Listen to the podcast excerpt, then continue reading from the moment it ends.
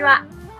本日は特別番組ということで、いつも舞さんがちょっとお送りさせていただいている、まあ、番組だと思うんですけども、私、深川がちょっと MC をね、今日は務めさせていただきます。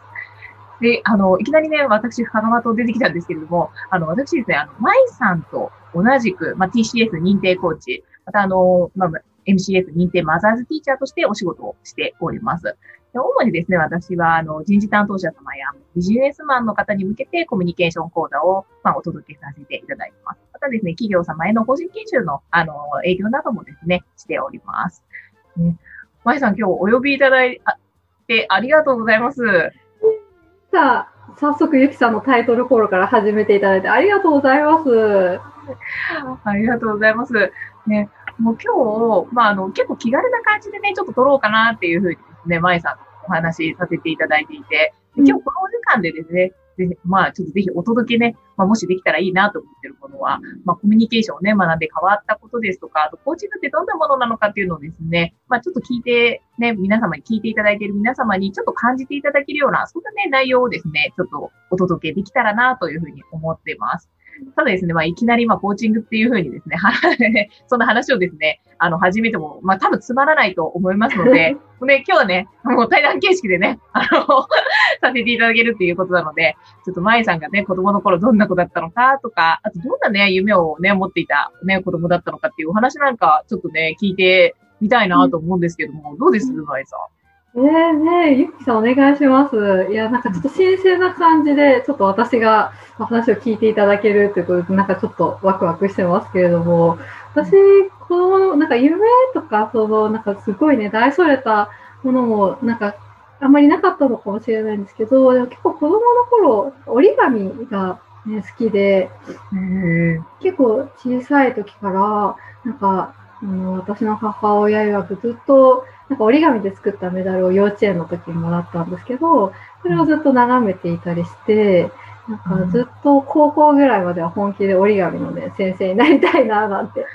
思っていましたね。すごい。なんかそれを、これはね、収録前にもね、少しだけ聞いていたんですけども、もうそう折り紙の先生になりたかったんだっていうのが初耳で私は舞さんが。なんで、すごい興味深いなと思ってたんですけど、高校生までも思ってたんですよね。思ってました。なんか、なんなら今でもなりたいって思ってます。え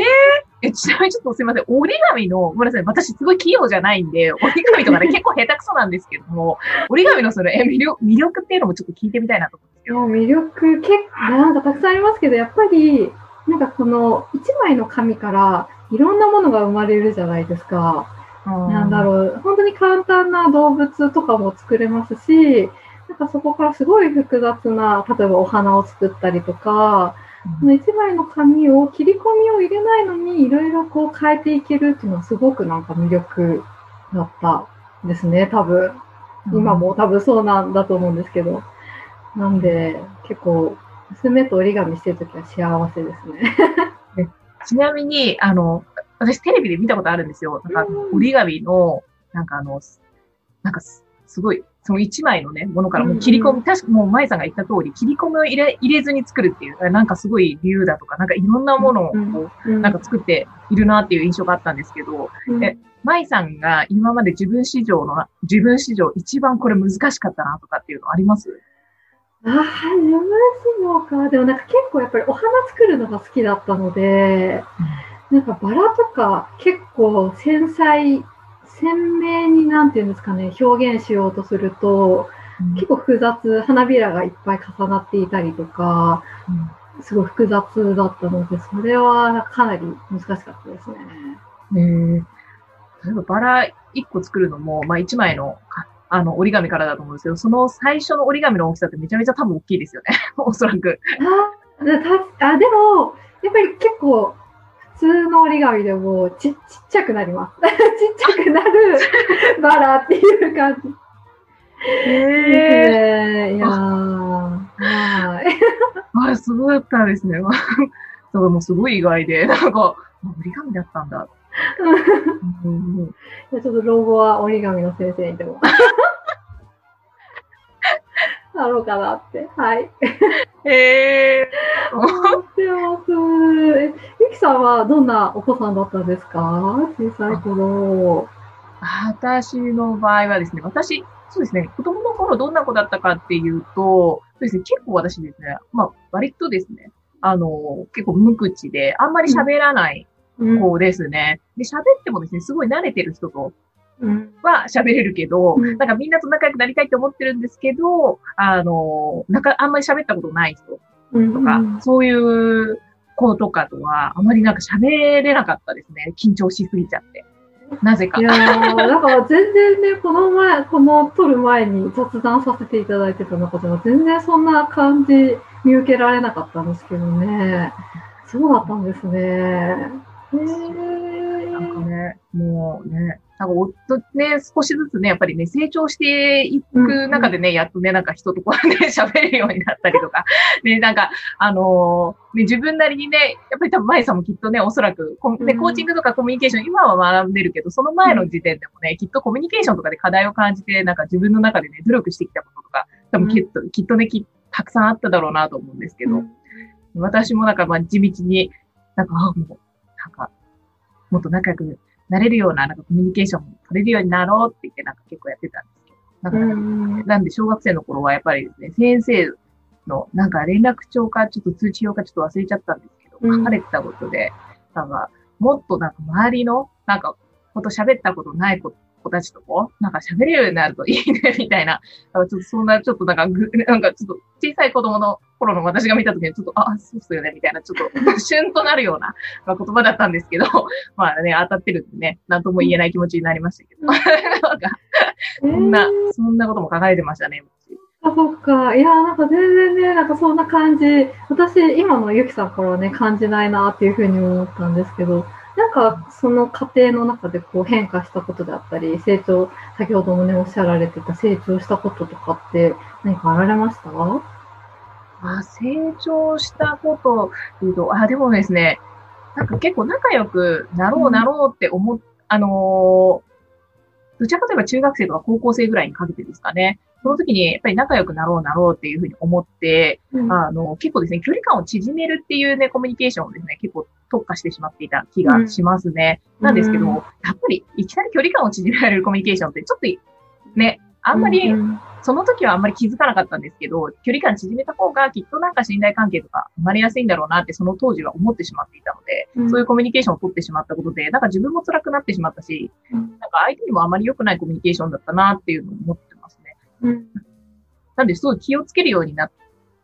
距離感をすごいよりこのコミュニケーションとかコーチングを学ぶようになって、すごい気をつけるようになりましたかね。そうですね。関わり方ですね。距離感っていう言葉でも言えるんですが、関わり方ですかね。そこすごい気をつけるように変化し、変わったなと思いますね。うんじゃあ、コミュニケーションとかコーチングを学んで、やっぱりその距離感っていうのを、みゆきさんの中で大きく変化した一つだったんですかね。うん。そうですね。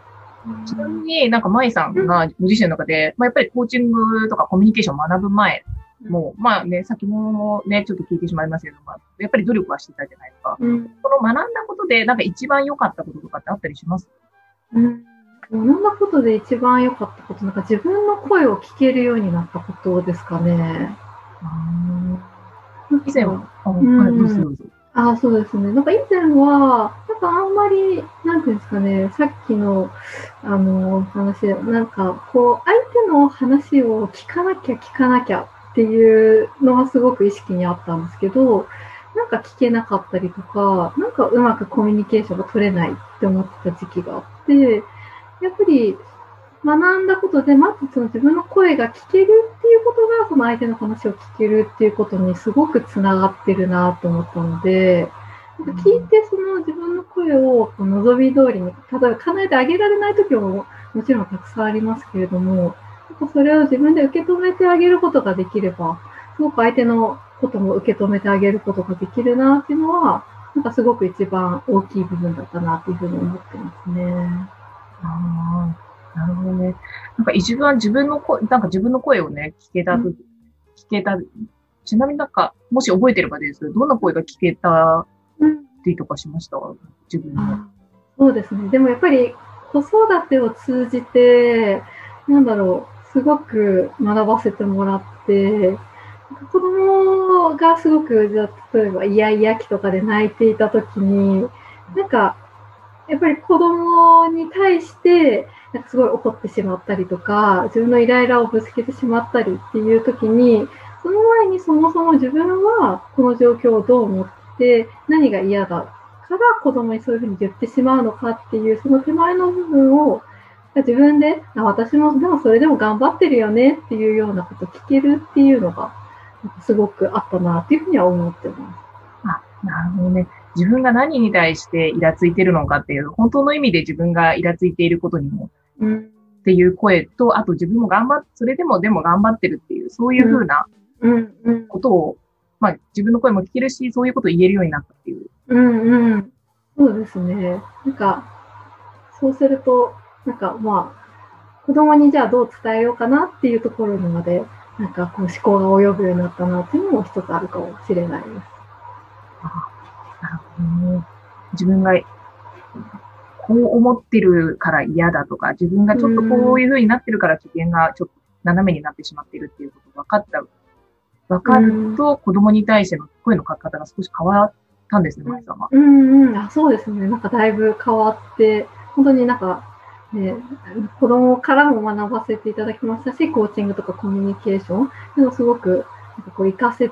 活かせるっていうのも、すごく自分の中ではありがたかったですね。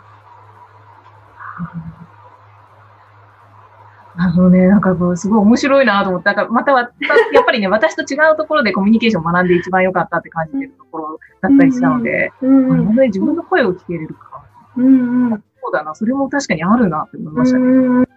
そっかそっか。ゆきさんはなんか学んで一番良かったっていうのは、先ほどね、距離感っていうお話もありましたけれども、いかがですか？そうですね。私の場合はですね、結構ですね、自分に結構劣等感を結構感じる人間でですね、うん、まあ、その原因もなんとなくは分かってるんですけど、まあ、もし、まあ、よく自分に言い聞かせてたというか、母親によく言われてた言葉で、まあ、人様の迷惑にかか、か人様の迷惑にならないようにねっていうことをよくかけられていたので、まあ、なんか自分が、まあちょっと損をしたら別にいいのかなとか、なんか相手の方が優れているんだみたいな、そんな感じでちょっと考えてしまっていた時期がすごく長くあって、それがすごくですね、自分の頭の中の思考パターンにすごい張り付いていたんですけども、やっぱりコミュニケーションを学んでいって、すぐその思考っていうのは変わること、変えることはできなかったんですけど、でも、あの、気づけたことがあってですね、それがまあみんななんか人の価値っていうのは、まあそれぞれなんか変わらないんだなっていうことに気づいたことがすごく大きかったんですよね。なんか生まれた瞬間人の価値って別に決まっていなくて、みんな一緒なんですよね。なので、なんかそうやってまあ考えれるようになって、まあ、より自分へのなんですかね、期待というか自信っていうのも強化されたなっていうのも感じますし、うん、あとなんか人の価値って考えたときに、やっぱり人の価値って磨くことで、あの、うん、まあ、高めることもできるんですけど、時々ですね、自分の価値がなくなることはあるんですけど、なくなるって感じることもあるんですけども、結局でもその価値ってみんな一緒で、その、基本的にみんな一緒で、その価値が下がるって思う瞬間っていうのは、自分がなんか、自分の価値がないと感じさせるような行動とか、うん、あの、発言とかしていると、そういうふうに自分の価値がないって、やっぱり感じてしまうことがあったりするんだろうなって、ちょっと、まあ、それにも気づけたところがちょっと大きかったですね。なんで結局、まあ、価値は変わる。人の価値っていうのはみんな変わらないけど、それを高めることができるっていう、うん、そういう考え方ができるようになったってことですかね。うん、なんでコミュニケーションの価値って、まあ、やっぱりそういうところに気づけるっていうところなんだなって、ちょっとね、最近は思ってますね。うん。いや、そっか。そうですよね。そっか。なんか、結構自分には価値がないとか、私もなんか役に立ってないと意味がないみたいなこととか結構思ったりしたこともあったんですけど、結構その価値って自分が、自分をどう捉えてるかみたいなところ結構ありますもんね。うん。なんで、だいぶそこが変わっ変わったというか、そこに気づけたことでね、なんかだいぶ、なんか朝起きるときとかも、なんか気分全然違う。まあ、多分おそらくそれがあったからだろうなって思ってます。あの、多分そういうことなんだろうなって今思ってますね。ちょっと単純な話ですけど。そうか、でも、でもゆきさんにとってはね、すごく大きな変化だったのかなっていうふうにお聞きしていて感じたんですけれども。うん、ありがとうございます。ねで、もっともっとちょっと喋りたい気分ではあるんですけれども、ちょっとお時間にね、なってしまったので、今日はちょっとね、ここで終わりたいなと思います。ね、本当にちょっと折り紙の話とかでもね、すごい面白かったんですけど。ねね、では、ちょっとね、ここで終わりたいと思います。ね、初めてのちょっとね、ラジオ風の MC をちょっとね、やらせていただきましたけれども、皆様いかがでしたでしょうかね？もう楽しんでいただけたらちょっとね、すごく嬉しい です。ありがとうございます。私が一番楽しみました。ありがとうございます。はい。